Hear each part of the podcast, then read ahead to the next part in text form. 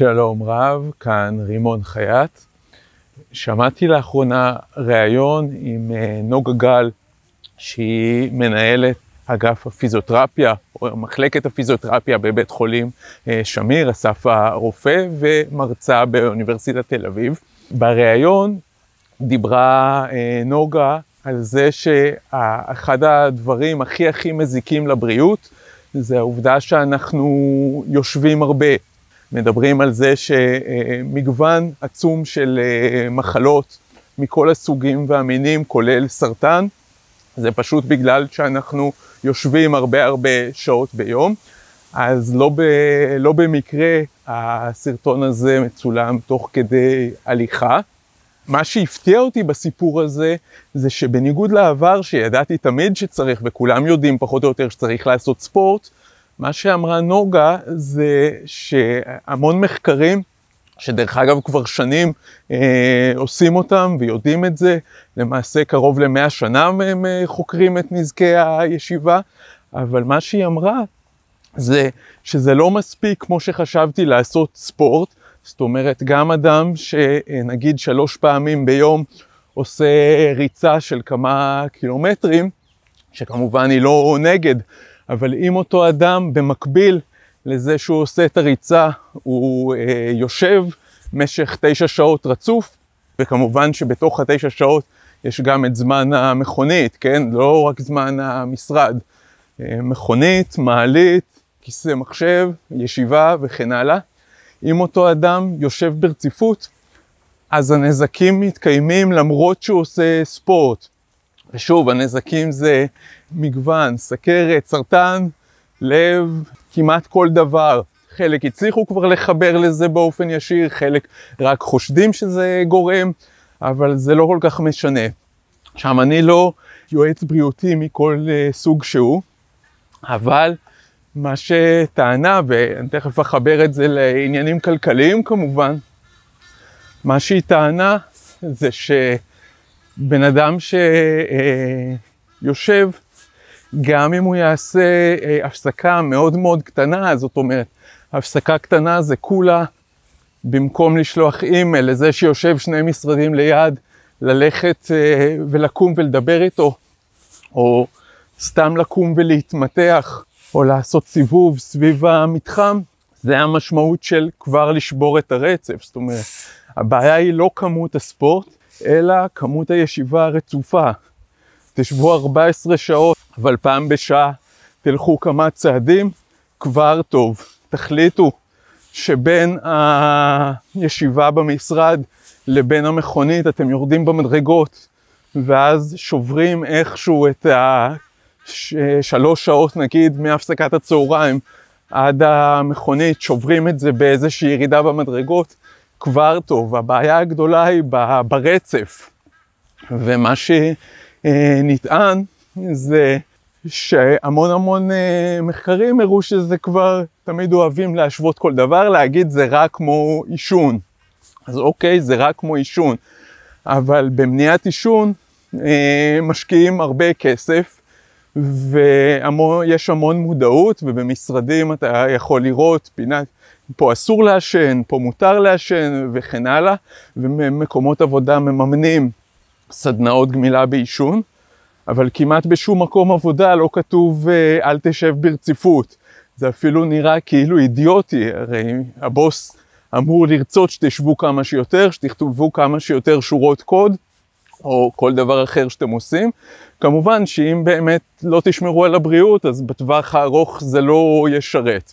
נטען בכתבה שמשרד הבריאות עצמו משקיע 99 אחוז מהתקציב שלו בריפוי ממחלות, שזה הגיוני, למה משרד הבריאות מרפא מחלות, אבל אה, אני תוך כדי גם מראה לכם קצת הנוף, אבל רק אחוז בודד במניעת מחלות, וזה כבר נשמע פחות הגיוני, כי ברור לכולם שעדיף לא לחלות בכלל מאשר אה, לחלות ולהחלים.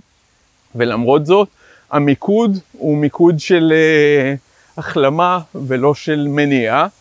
וגם כשכבר מדברים על מניעה, אז בדרך כלל יש פה בלבול, כי מתייחסים לא בדיוק למניעה, אלא לגילוי מוקדם, ואז טיפול יותר פשוט, כמו כל ההודעות האלה שאני התחלתי לקבל ב-SMS, תעשה בדיקה כזאת, תעשה בדיקה אחרת, כי המחשב החליט שאני כבר אה, מבוגר.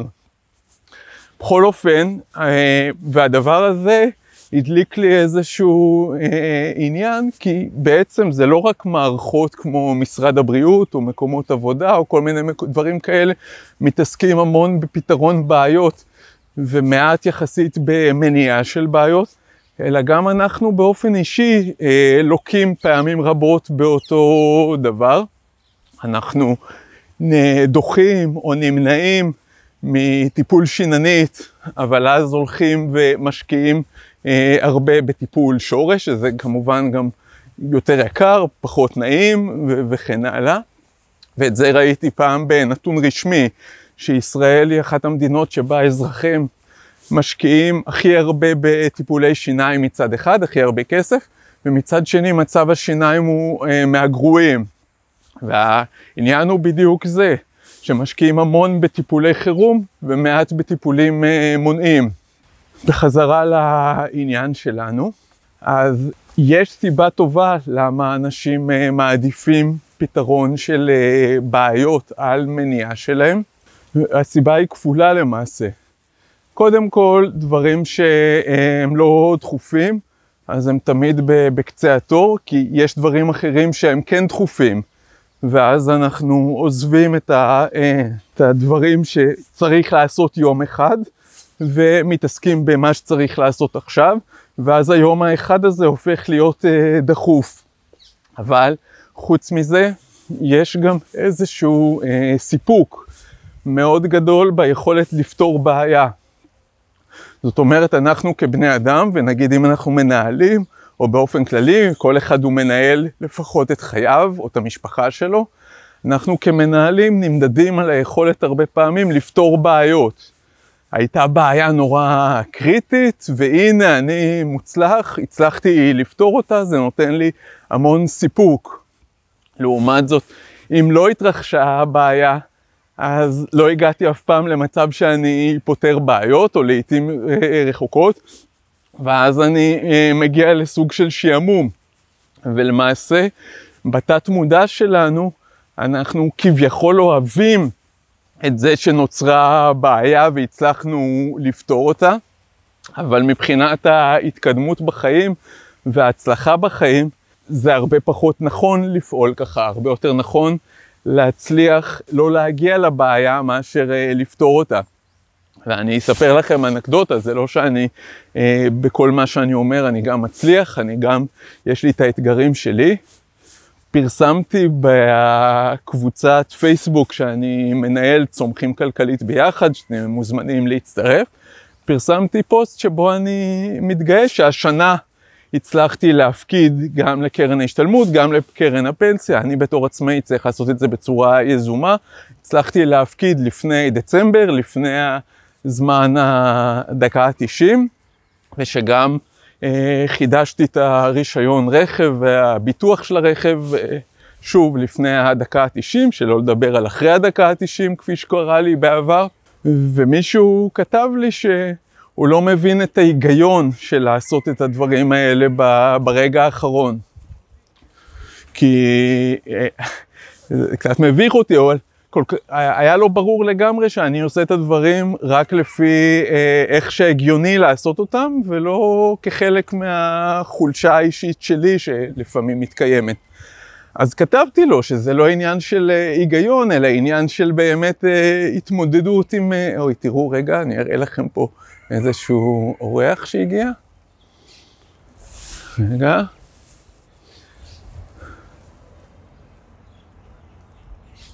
רואים קצת טווס? אוקיי, בסדר. אמרתי לו שזה לא, לא הכל עניין של היגיון, גם לי יש את החולשות שלי, והשנה הצלחתי לא ליפול למלכודת הזאת, ואני גאה בכך. וזהו, והוא היה מאוד מופתע, אבל אתה יודע, הוא אמר, אמר לי כזה, אה, אוקיי, זה נותן לי הרגשה טובה שגם, אה, וברור, לכל אחד יש את הנקודות, אין, אין אדם שאין לו את הנקודות שבהם הוא צריך להשתפר. המטרה היא באמת לראות איך לאורך השנים אנחנו מצליחים יותר ויותר לטפל בדברים, וכן, השנה לא היה לי את ההתרגשות הזאת שאני אה, ב-20 לדצמבר עושה את ההפקדות, ואז כן נקלט, לא נקלט, אה, מתקשר לחברה, כועס על החברה, בסוף מצליח לוודא שזה עובד, והנה עשיתי את זה וכל הכבוד לי. אז השנה אין כל הכבוד ואין תהילה כי לא פתרתי שום בעיה. אבל מצד שני לא הייתה שום בעיה, יש לי הרבה יותר זמן פנוי לשוחח איתכם לצורך העניין. וזה בסוף השורה התחתונה. כי כשאנחנו עובדים על שיטה של פתרון בעיות, אז יש גם אחוז מסוים שלא יצליחו, ומעבר לזה, זה גם דורש הרבה הרבה יותר אנרגיה. הרבה יותר קשה לצאת ממינוס מאשר uh, לא להיכנס אליו, בסדר? הרבה יותר קשה להחלים אחרי מחלה מאשר למנוע את המחלה. העניין הוא שאנחנו לא רואים את הקשר, ותמיד כשאני מדבר עם אנשים, אז אומרים לי, אתה יכול להבטיח לי ש... וברגע שהגענו לה, אתה יכול להבטיח לי שאז הכישלון הוא כמעט אה, מובטח, כי אי אפשר להבטיח שום דבר. אפשר רק להגיד שבסבירות גבוהה, אם תעשו את הדברים כמו שצריך, אתם תגיעו לתוצאות טובות. מי שמחפש שיבטיחו לו דברים, אז אני יכול, הדבר היחידי שאני יכול להבטיח לו, זה שהוא אה, לא במסלול של הצלחה והוא כנראה גם לא יצליח. אז אני מקווה שנהניתם מהסיור בפארק ושהדברים היו אה, מועילים. אני ממליץ להירשם גם אתם לקבוצת צומחים כלכלית ביחד. כמו שאמרתי, אפשר לראות שם דיונים מאוד מעניינים, חלק מהדברים נכנסים אחרי זה לסרטונים, חלק לא. אפשר לשאול שאלות, אנשים עונים, כולל אני. אם uh, אתם שומעים את זה כפודקאסט דרך אפל, אז אתם מוזמנים לחבב את הפודקאסט כדי לעזור גם לאחרים למצוא אותו ולהיחשף לתכנים האלו. למטה יש uh, כמה כישורים שאני חושב שיכולים להיות מועילים. זהו, אני את הליכת הבוקר שלי עוד מעט uh, מסיים, היום לכבודכם זה לא היה עם uh, בגדים קצרים וקצת יותר uh, סוער, אלא הליכה שלווה. אני ממליץ גם לכם לעשות, uh, כמו שאמרתי, דברים מאוד מאוד קטנים, לא, לא שולח פה אף אחד לריצות או משהו כזה. כולה במקום לשלוח מייל או להתקשר שני משרדים ליד, לקום וללכת. אני חושב שזה גם מבחינת uh, יחסים בעבודה יותר טוב. וללכת uh, במדרגות, כולם מכירים את הכללים, אין פה שום דבר שהוא uh, חדש. עוד מבט פה על הפארק. ושיהיה לכם uh, יום מקסים ולהתראות.